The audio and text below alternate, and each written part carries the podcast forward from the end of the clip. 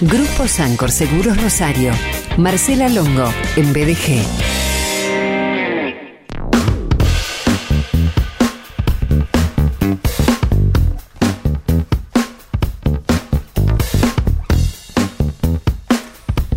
Además de ser jefa de finanzas de Grupo Sancor Seguros Rosario, ella es contadora pública nacional con posgrados en Economía y Administración y Gestión de Personas, máster en formación de gerentes de empresas de seguros, coach ontológico profesional y es columnista premium en BDG. Es un gusto recibir a Marcela Longo. Hola Marce, bienvenida. Hola Sergio, ¿cómo estás? Así que tengo la Gold o la Platinum ¿eh? en el tal cual. programa. Tal cual, tal cual, tal cual. Eh, sí, sí, sí, por supuesto. Me acuerdo exactamente de la primera vez que, que nos vimos, que charlamos eh, en una reunión en la que estaba también Leo Ota, año 2012, y me acuerdo de esa conversación y me acuerdo ya en esa charla de, mm, de tu empatía, Marce, de tu capacidad de empatía. Bueno, qué lindo, muchas gracias. Sí. Anteriormente en el programa contestaste, nos invitaste a pensar acerca de si nos habíamos tentado con el hot sale, eh, esto de que la psicología y las neurociencias explican este y otros comportamientos.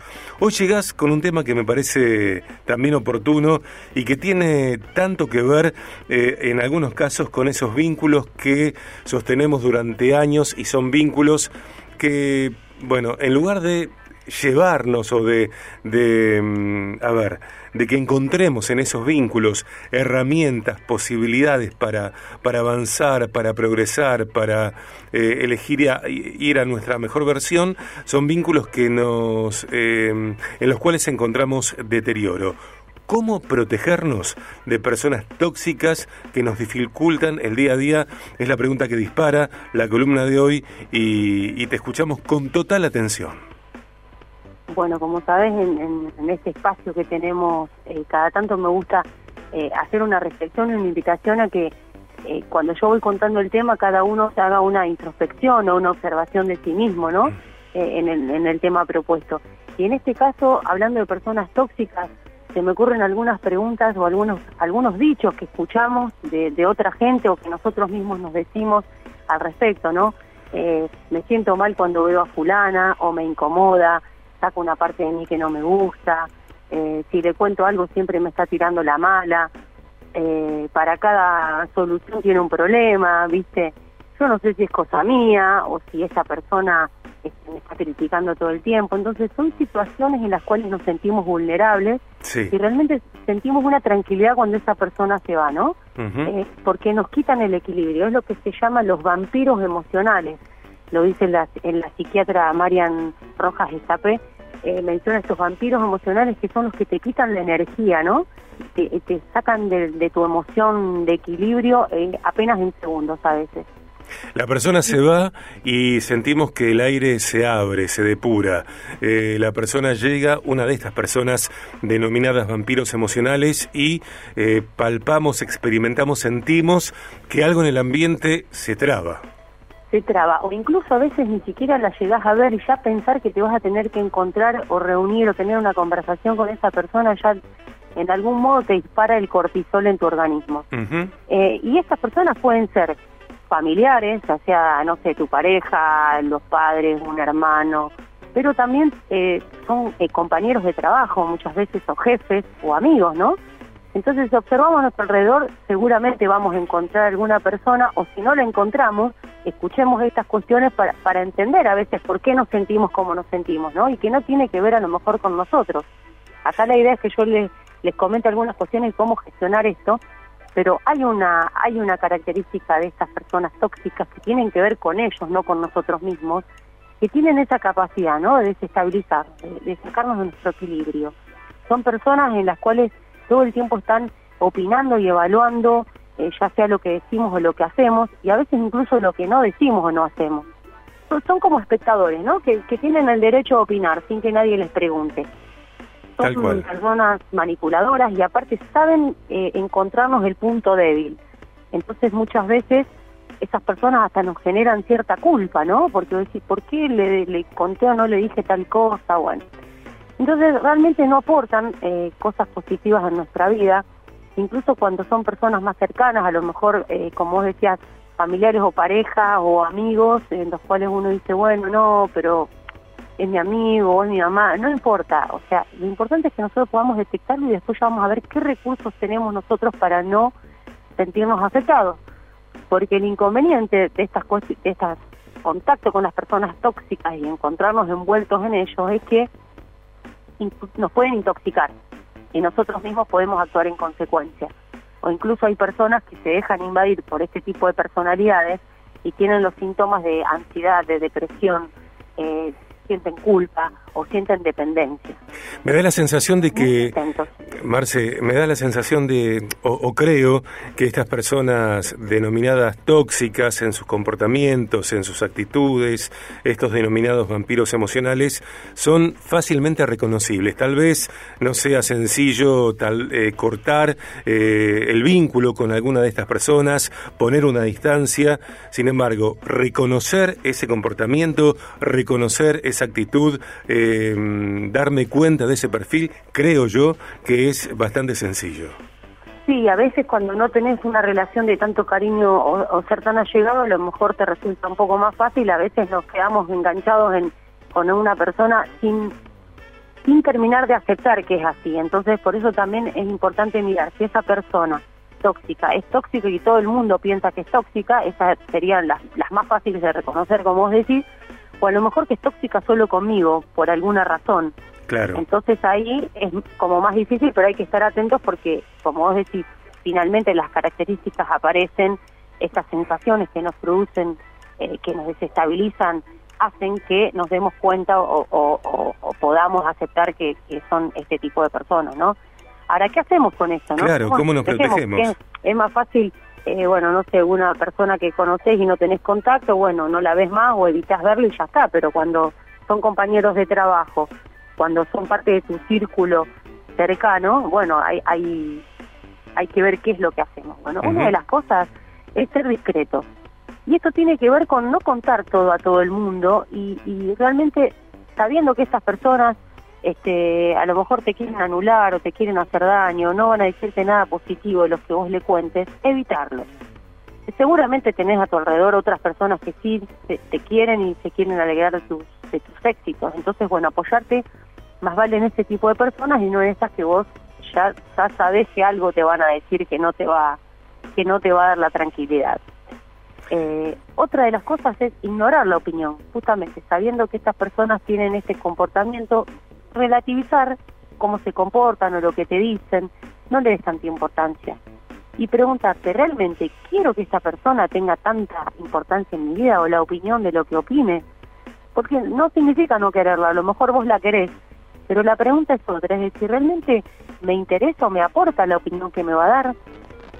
Tal cual. Eh, decía el Dalai Lama, hay un dicho que decía que deja ir a las personas que solo llegan para compartir quejas, problemas historias, miedo y juicio de los demás.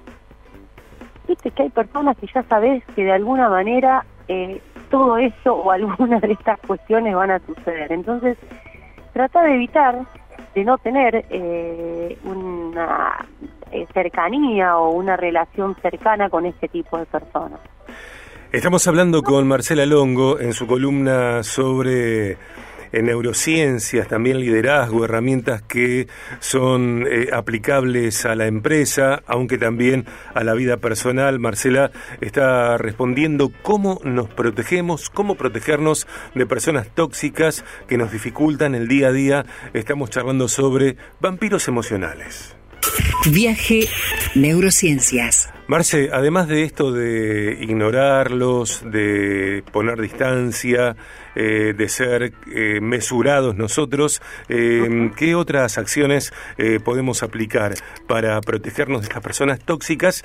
Que me parece también, permíteme que, traiga esto, no hace falta hacer ningún tipo de escándalo ni de acción con parafernalia, digo, desde la sencillez, desde la mesura, desde la tranquilidad, eh, yo puedo poner en práctica herramientas que, que distancien de mi vida a esas personas.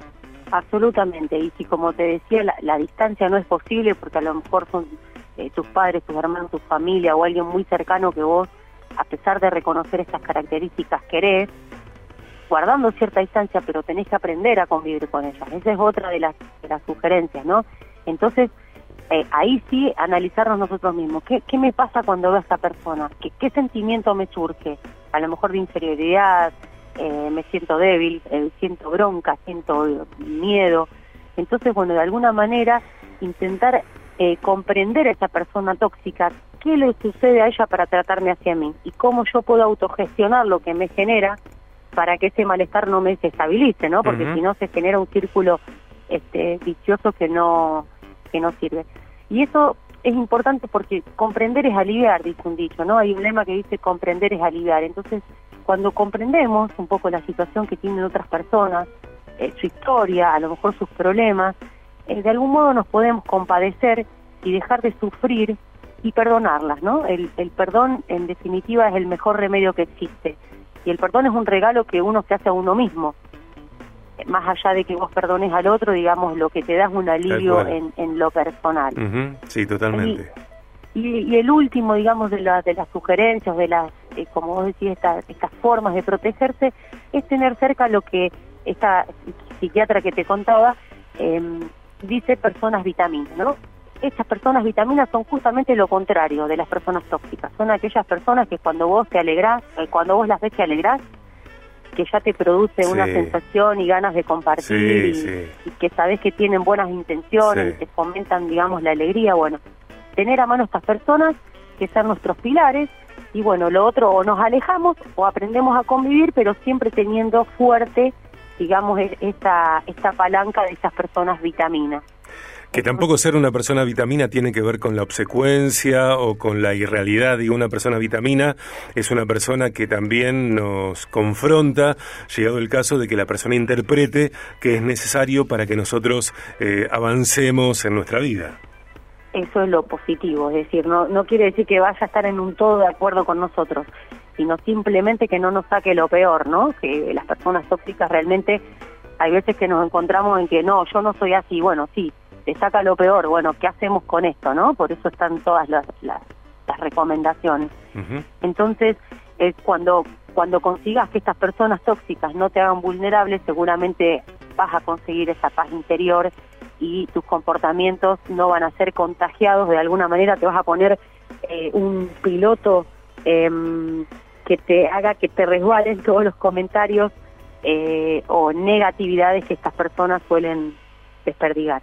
Así que bueno, espero que les haya sido de, utilidad. Recordemos, ser discretos, ignorar la opinión de esta gente tóxica, eh, tratar de alejarse, si eso no, no es posible, aprender a convivir con ellas y por último tener estas personas vitaminas que son las que en definitiva nos fortalecen y nos ayudan a, crecer y a, tener el bienestar que, todos merecemos.